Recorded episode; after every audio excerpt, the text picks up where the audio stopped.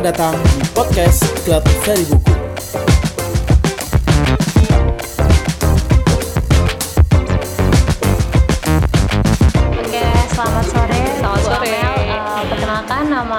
Nama aku Tunjung Senjawiduri dari uh, Koor Media eh, Klub Sari Buku. Eh, di sini kita mau tanya-tanya sih tentang eh, kelas literasi sesi 4 tadi yang membahas tentang menulis dan publikasi karya. Ya. Eh, tentang mungkin Bu Amel bisa perkenalkan dulu. Oke, jadi nama saya Amel. Saat ini bekerja di Fakultas Psikologi Universitas Erlangga. Eh, biasanya setiap hari mengajar psikologi sosial. Eh, saya saat ini selain sebagai dosen, saya juga eh, punya kegiatan sebagai eh, anggota di komunitas sens terbuka Erlangga. Jadi komunitas ini bergerak untuk ya hampir sama juga tujuannya seperti eh, komunitas satu buku ya eh satu buku betul ya? Eh, seri buku klub seri buku sorry. Hampir sama eh, tapi kita lebih banyak mengkampanyekan soal demokratisasi pengetahuan pada ilmuwan. Jadi memang sasarannya mungkin agak spesifik pada kelompok ilmuwan. Jadi hampir sama seperti eh, klub seri buku. Jadi kita se- senapas perjuangan sebenarnya. Ya udah. Jadi eh, gini Mbak, oke eh, saya lupa memperkenalkan juga. Ini Agi Nugro Sugiono, eh, koordinator untuk inisiatif masyarakat literat dan kritis ini.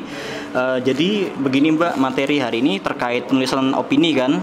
Nah ini eh, kami mengundang Mbak Amel memang eh, secara khusus ingin menanyakan seputar bagaimana caranya untuk mengomunikasikan sains. Karena seperti yang kita tahu di era post-truth seperti sekarang itu kan banyak opini-opini yang tidak berdasarkan pada data, tidak berdasarkan pada sains. Nah kalau Mbak Amel melihat urgensinya apa sih kita sekarang menulis opini dengan eh, berbasis yang eh, saintifik ya dan bisa dipertanggungjawabkan. Iya, jadi pada prinsipnya memang seperti yang udah eh, Agi tadi sampaikan bahwa masyarakat itu perlu diberikan informasi karena sekarang kan pada dasarnya kan di kan mark, eh, information market di luar sana itu eh, lebih bebas akses itu sudah jauh lebih baik karena ada internet ya. Eh, oleh karena itu pasar bebas. Jadi eh, ide dan gagasan itu menjadi ada pasar bebas untuk itu di internet sehingga memang eh, yang bisa kita lakukan adalah untuk memperkaya, memperkaya pasar itu dengan ide-ide dan gagasan dan narasi yang lebih bisa dipertanggungjawabkan eh, secara eh dapat bisa bisa dipertanggungjawabkan soal metodenya, kemudian soal data yang kita sampaikan dan sebagainya itu memang tujuannya adalah kalau kita misalnya ingin mengcounter informasi-informasi yang tidak kredibel, informasi-informasi yang sengaja dibuat untuk menyesatkan publik adalah cara melawannya adalah dengan mengcounter, memberikan counter narasi gitu. Bukan dengan memblocking sama sekali karena jelas memblocking tidak memberikan efek yang kita inginkan. Justru malah terjadi backfire effect dan sebagainya. Karena pada dasarnya kalau pasar bebas itu kan siapa yang kuat dia yang menang. Jadi akhirnya kita memperkuat ide dan gagasan itu dengan eh, dengan sesuatu yang bisa dipertanggungjawabkan. Gitu, Bagaimana caranya Mbak untuk mempertanggungjawabkan eh, tulisan kita? nih? Ya, jadi eh, tadi yang sudah saya sampaikan ke peserta juga adalah apa yang bisa kita lakukan untuk memperkaya informasi yang kita nanti eh, kita kita buka secara bebas di pasar ide dan gagasan itu tadi adalah menyandarkan pada bukti yang eh, dapat diverifikasi, dapat difalsifikasi pada dasarnya kan ket- ketika kita mau sebenarnya sama seperti eh, seperti ilmuwan sama juga orang awam itu kan bekerja sama seperti ilmuwan gitu. Jadi kita ketika mencari informasi kita sebelumnya punya pertanyaan dulu kan sama ilmuwan juga ketika mau melakukan penelitian kan dia berangkat dari hipotesis dari pertanyaan penelitian. Dia berangkat dari pertanyaan, dia mengajukan pertanyaan kemudian mencari dat- da- data dan fakta untuk melihat apakah sebenarnya pertanyaan ini dapat dijawab melalui data dan fakta Nah, yang kita lakukan adalah kita memperkaya data dan fakta itu. Jadi kita berikan informasi yang dapat difalsifikasi. Jadi sesuatu yang dapat dipertanggungjawabkan, yang kita sebut dengan kredibel adalah pertama ada koherensi, ada ke- kesinambungan gitu ya antara klaim yang diberikan oleh para ilmuwan, kemudian dengan apa yang mereka lakukan sebagai ilmuwan. Jadi kalau misalnya ada seseorang yang mengklaim bahwa sesuatu itu menyembuhkan sesuatu, kita harus nyocokin dengan apa yang sebenarnya mereka lakukan. Cocok nggak antara apa yang mereka lakukan dengan klaim yang mereka buat? Itu yang pertama. Yang kedua adalah soal transparansi. Ini juga yang karena saya strong advocate of open science sih. Jadi saya percaya bahwa sesuatu yang kredibel, sesuatu yang ilmiah dengan sesuatu yang bohong itu dapat dibatasi dengan apakah dia mau transparan atau enggak. Dia bersedia di under scrutiny atau enggak. Kalau sesuatu itu nggak bisa diuji, maka kita nggak bisa percaya itu dan kita bisa menguji argumentasi kita bisa menguji bukti kalau dia available. Kalau dia tersedia. Kalau dia tidak tersedia gimana cara ngeceknya? Kan gitu. Jadi caranya adalah tadi kita melihat koherensi antara atau kesinambungan gitu ya antara klaim yang dibuat dengan apa tuh namanya dengan apa yang dilakukan oleh ilmuannya oleh siapa pun ya yang mengklaim itu kita cocok cocok atau enggak. Kemudian yang kedua apakah informasi eh, data dan bukti yang dia uh, dia gunakan untuk membuat klaim tersebut itu tersedia atau tidak sehingga itu bisa di uh, bisa diperiksa, bisa dicek bersama-sama itu sih sebenarnya. Oke, prinsipnya tadi berarti ada keterbukaan ya. Semua Yes, metodenya dibuka, datanya dibuka. Uh, mungkin pertanyaan gini, Mbak. Kalau uh, ada perbedaan gap antara ilm, uh, ilmuwan kemudian orang awam, Iya. bagaimana caranya supaya mungkin orang-orang yang meriset itu juga uh, bisa oh sorry, untuk orang-orang awam bisa membaca hasil riset yang sudah dikerjakan Iya. sama uh, para Ilmuwan. saintis ya. Nah, Ya, memang eh, ada banyak bukti yang bilang, eh, maksudnya ada banyak data yang bilang bahwa ada gap pengetahuan tentu saja antara orang yang ahli, orang yang pakar dengan orang awam gitu. Oleh karena itu memang harus ada jembatan. Nah, jembatan ini bisa dibangun dengan cara membuat informasi yang saintifik tadi yang penuh dengan istilah teknis menjadi sesuatu yang bisa dicerna oleh orang yang latar belakangnya heterogen. Nah, ini tentu saja bukan skill yang bisa dibentuk dalam semalam ya. Ini sesuatu yang eh, butuh keahlian khusus termasuk dengan cara kita mengemas informasi yang penuh dengan istilah teknis itu dengan gaya bertutur yang hampir sama seperti yang dilakukan oleh produsen hoax gitu ya. Jadi yang tadi saya sampaikan ada elemen emosional, kemudian cara kita menceritakan itu seolah seperti sedang menceritakan gosip gitu ya. Kan gosip itu sangat menarik ya, makanya orang tuh senang banget bergosip karena memang sangat menarik. Eh, ada gaya bertutur, ada plot, jadi kita melihat antara satu ide, satu fenomena, yang kemudian ada elemen emosional, kemudian kita menjelaskan elemen, eh menjelaskan eh, eh, isu tersebut dengan cara mencantolkannya dengan fakta ya, dengan apa dengan apa yang sudah dilakukan dengan sains. Jadi gimana cara kita membahasakan sains itu dengan cara yang hampir sama seperti yang dilakukan oleh produsen hoax gitu. Oh, bedanya itu bisa diteper, dipertanggungjawabkan dan akuntabel. Betul. Nah, tadi eh, kalau nggak salah Mbak Amel mention ke peserta soal skepticism. Ya. Nah, pentingnya buat apa sih Mbak skepticism itu tadi? Jadi skepticism itu pada dasarnya adalah last resort kita untuk tahu apakah uh, ada istilah healthy skepticism ya.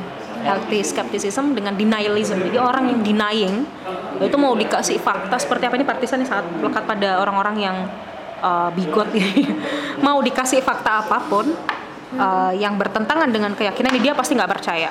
Tapi kalau skepticism itu artinya kita mau counting semua evidence kita mau ambil ya bukti meskipun itu bertentangan karena sains itu kalau kita sebagai ilmuwan kita itu akan dihadapkan pada berbagai macam bukti. Kadang-kadang itu contradicting our belief kita punya kepercayaan apa punya hipotesis apa tapi yang kita temui itu ternyata berkebalikan. Nah oleh karena itu yang membedakan antara ilmuwan dengan orang yang percaya teori konspirasi adalah kalau ilmuwan dia ketemu bukti yang bertentangan sama dugaannya maka dia mau mengubah pendapatnya. Maka dia mau bilang bahwa mungkin saya salah mungkin saya keliru. Saya harus ngerevisi pandangan saya. Bedanya sama orang yang denying sama orang yang percaya dengan teori konspirasi mau dikasih berapapun fakta mau dikasih berapapun bukti mereka tidak akan pernah mau percaya Eh, lalu tugas kita sebagai akademisi nih. Nah, oke. Mbak, Gimana caranya melawan orang-orang seperti itu? Nah, jadi cara yang terbaik adalah ketika kita merumuskan tulisan, itu perlu kita mencantumkan sesuatu yang disebut dengan eh, menghindari klaim berlebihan itu pertama. Kemudian menjelaskan bahwa sains itu bukan tujuan akhirnya tapi ada prosesnya. Kita menghargai bahwa proses kita mencari pengetahuan itu bukan pekerjaan mudah, tapi outcome-nya tidak selalu seperti yang kita harapkan. tidak selalu seperti yang kita harapkan. Jadi kemudian terjadi ketika pemahaman baru, peng- pengetahuan yang sifatnya saintifik, wah, pengetahuan yang sifatnya uh, saintifik itu dia akan selalu terbuka untuk dikritisi, dia akan selalu berubah. Ya.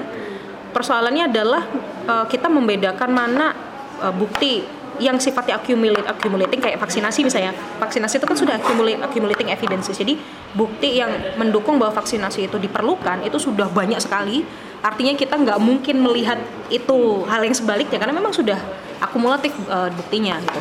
Jadi gim- jadi yang paling penting adalah gimana kita mengajar, uh, gimana ketika kita menuliskan mana sesuatu yang uh, kita memberikan hal, uh, dua narasi yang berbeda. Jadi apa yang yang kita mau kasih misalnya oh vaksinasi itu mendukung eh, vaksinasi itu bermanfaat kemudian kita coba lihat apa sih kenapa kok ada orang yang bilang itu tidak bermanfaat jadi kita menghadirkan keduanya kemudian menghadirkan kedua terus kita lihat mana kira-kira yang lebih masuk akal. Hmm.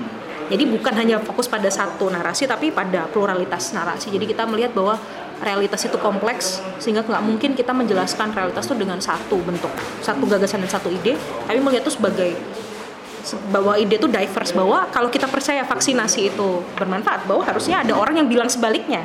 Tapi kita coba lihat antara yang bilang dia bermanfaat dan yang bilang tidak bermanfaat ini mana yang lebih meyakinkan? Nah kayak gitu. Jadi kita membandingkan compare and contrast kemudian menghasilkan kesimpulan mana yang paling masuk akal mana yang paling mendekati kebenaran.